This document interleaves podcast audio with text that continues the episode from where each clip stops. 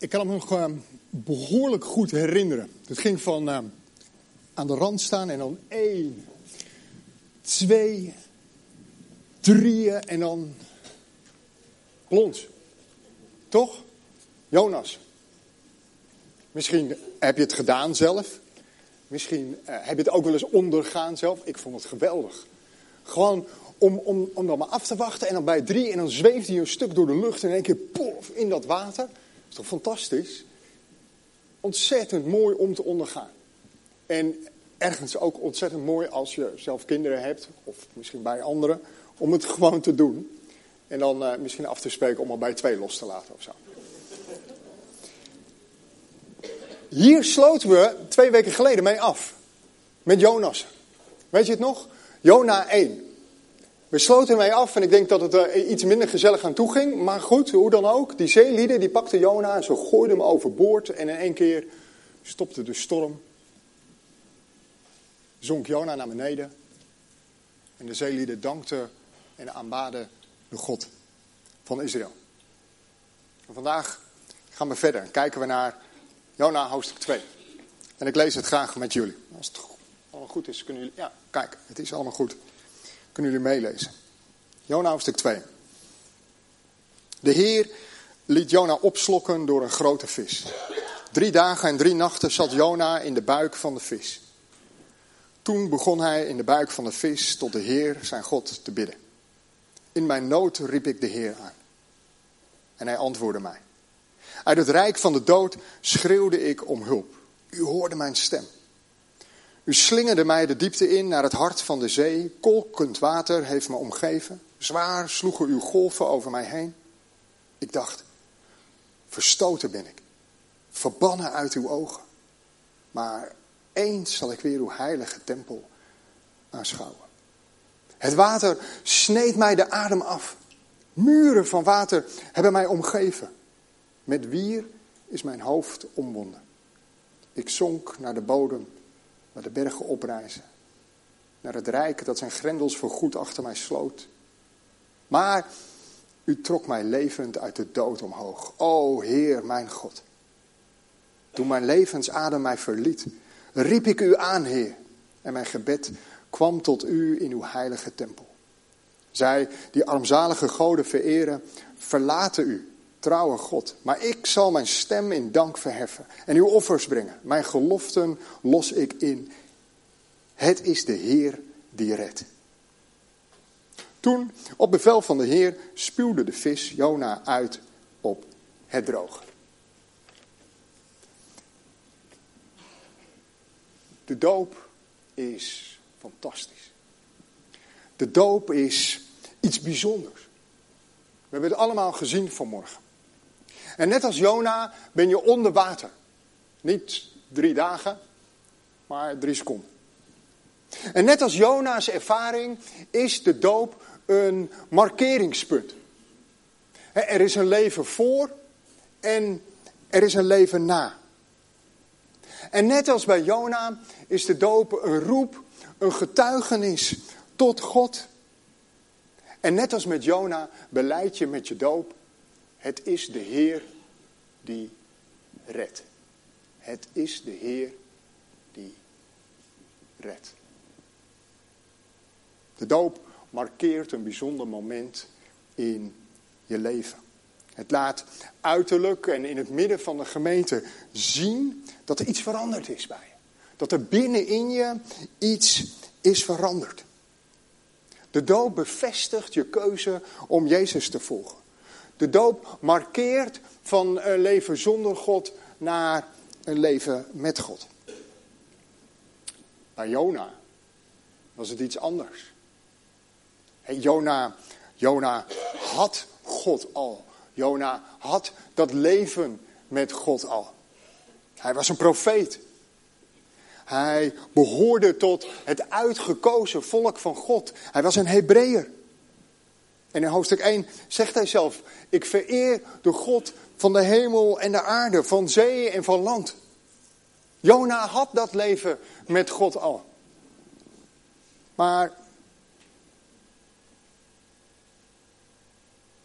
Jona wilde niet meer. Jona wilde niet meer leven met God en hij vluchtte. Hij ging weg. Jona's overtuigingen matchten niet meer met Gods hart. Hij was het niet eens met God. En hij vluchtte.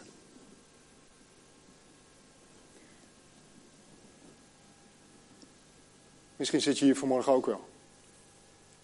Ben je het ook niet eens met God? Zit je hier omdat je Leo kent of omdat je Nick kent? Maar eerlijk is eerlijk, boeit het je verder helemaal niks.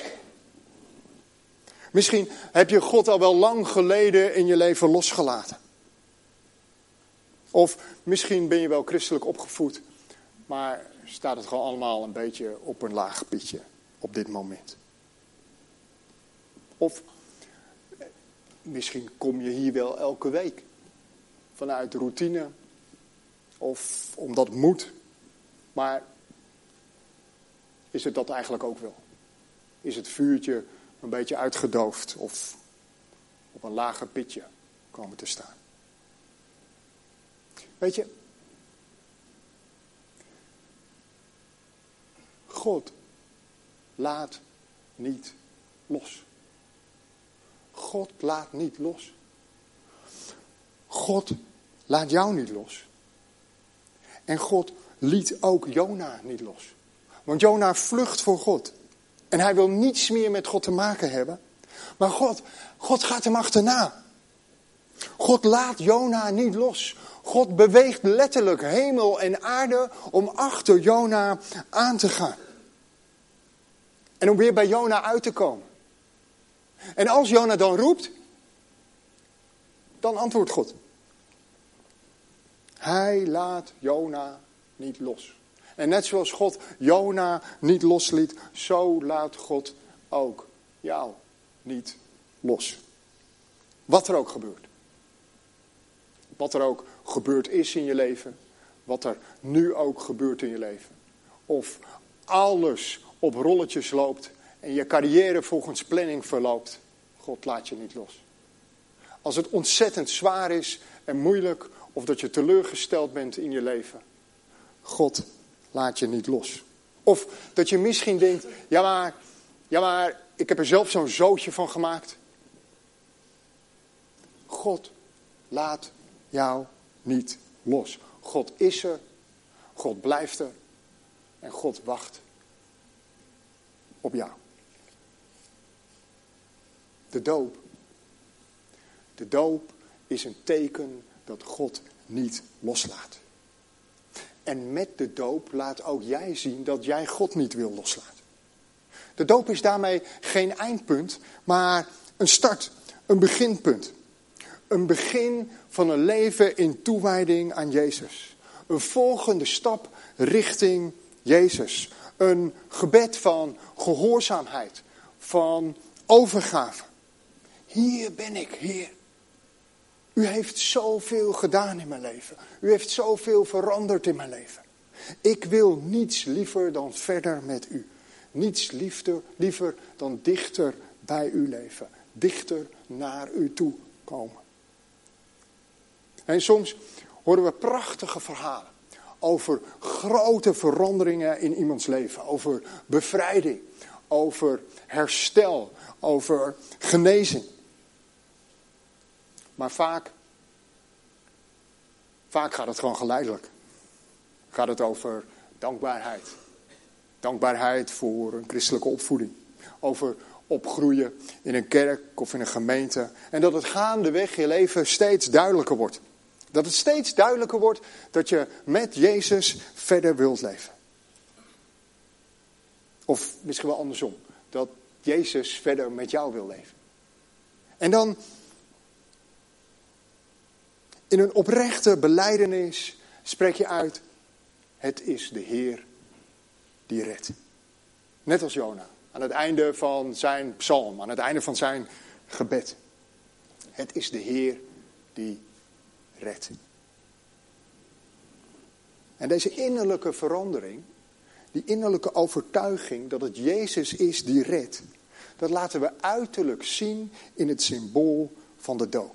Het is een getuigenis in het midden van de gemeente en in de hemelse gewesten, in de geestelijke wereld, dat je verder gaat richting Jezus. Dat je meer wil groeien in overgave en afhankelijkheid van Jezus. De doop is dus niet een een of andere vakje op je checklist wat je moet aankruisen, omdat je ergens bij wilt horen. Ook al is dat in het verleden en hey, misschien ook nu wel vaak gezegd. Alsof je tweede rangs bent. Als je niet gedoopt bent. Alsof je tot een lagere categorie christen hoort als je niet gedoopt bent. Nee, nee, nee, nee. Geloof in Jezus is het enige wat telt. Geloof in Jezus is het enige dat telt. En als je dan afvraagt, ja, waarom zou ik me dan überhaupt laten dopen? Want, laten we wel zijn, het is wel even een dingetje. Weet je, daar kan ik alleen maar wijzen op dat het een geestelijke stap is. Het is iets geestelijks. Het, er, er zit een bepaald mysterieus aspect aan die doop. Er gebeurt geestelijk iets. En wat dat precies is, kan ik niet uitleggen. Ik kan het niet uitleggen.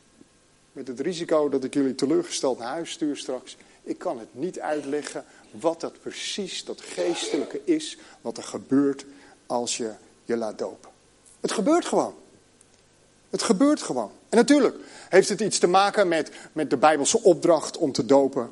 Heeft het te maken met, met gehoorzaamheid? Heeft het te maken met groeien in je relatie met God? Groeien in het volgen van de Heer Jezus? Maar de doop is meer. Er gebeurt iets geestelijks, iets ongrijpbaars. Er gebeurt, er gebeurt iets. Alsof je een soort van, van extra drive krijgt om meer op Jezus te gaan lijken. Een soort van extra energie of power om meer Jezus toe te gaan laten in je leven. Om, om verder met Hem te gaan. Om nog meer gericht te zijn op Hem en op Hem alleen. De doop is daarmee dus een geestelijke stap in je geloofsleven. Iets bovennatuurlijks tussen God en tussen jou. En waar dan de gemeente getuige van mag zijn. En de doop levert op. Niet dat je het daarvoor doet, maar het levert wel op. Voldoening, kracht, volharding, moed om door te gaan. En die diepe, diepe, diepe overtuiging dat God jou niet loslaat. Ik ga afronden. Misschien zit je hier vanmorgen wel. En ben je gedoopt? Jaren geleden ben je gedoopt. Kort geleden, lang geleden, maakt niet zo heel veel uit. Maar als je hier vanmorgen bent en je bent gedoopt, kijk dan eens terug. Kijk eens terug naar dat moment in je leven dat je gedoopt werd. En hoe is het gegaan daarna? En hoe gaat het nu? En welke keuzes mag je vandaag de dag maken. Als je terugblikt op jouw doop en dat proces daarna tot nu toe. En als je hier zit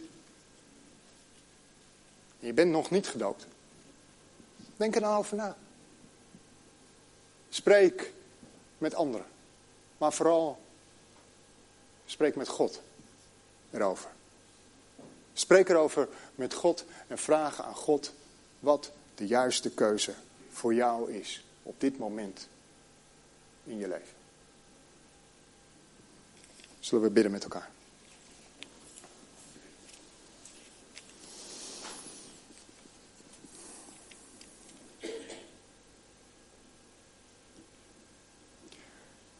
Vader in de hemel, wat is het een fantastische ervaring om gedoopt te mogen worden. Om te dopen en om daarbij te zijn, maar vooral om gedoopt te mogen worden. Heer, en dank u wel voor deze ochtend, dat we daar samen getuigen van mochten zijn. Dank u wel voor de keuze die Nick en die Leo gemaakt hebben. Heer, maar het gaat niet om Nick of Leo vanmorgen. Het gaat om u. Het gaat om u. En vader, het gaat om u en om uw bedoelingen, uw plannen met ons als gemeente samen, maar ook met ieder van ons persoonlijk. Heer, en dank u wel dan. Dank u wel dat u ons kent als geen ander. En als het dan heel concreet gaat over het maken van keuzes, Heer, leid ons. Allemaal, hoofd voor hoofd, leid ons door uw Heilige Geest. In het maken van de juiste keuzes. In het nemen van de juiste beslissingen. U alleen weet wat goed is. U alleen weet ook wanneer de timing goed is. En of dat nou over de doop gaat of over andere keuzes in ons leven, dat maakt niet zoveel uit. We zijn u dankbaar dat u met ons bent. En dat u ons nooit loslaat. Amen.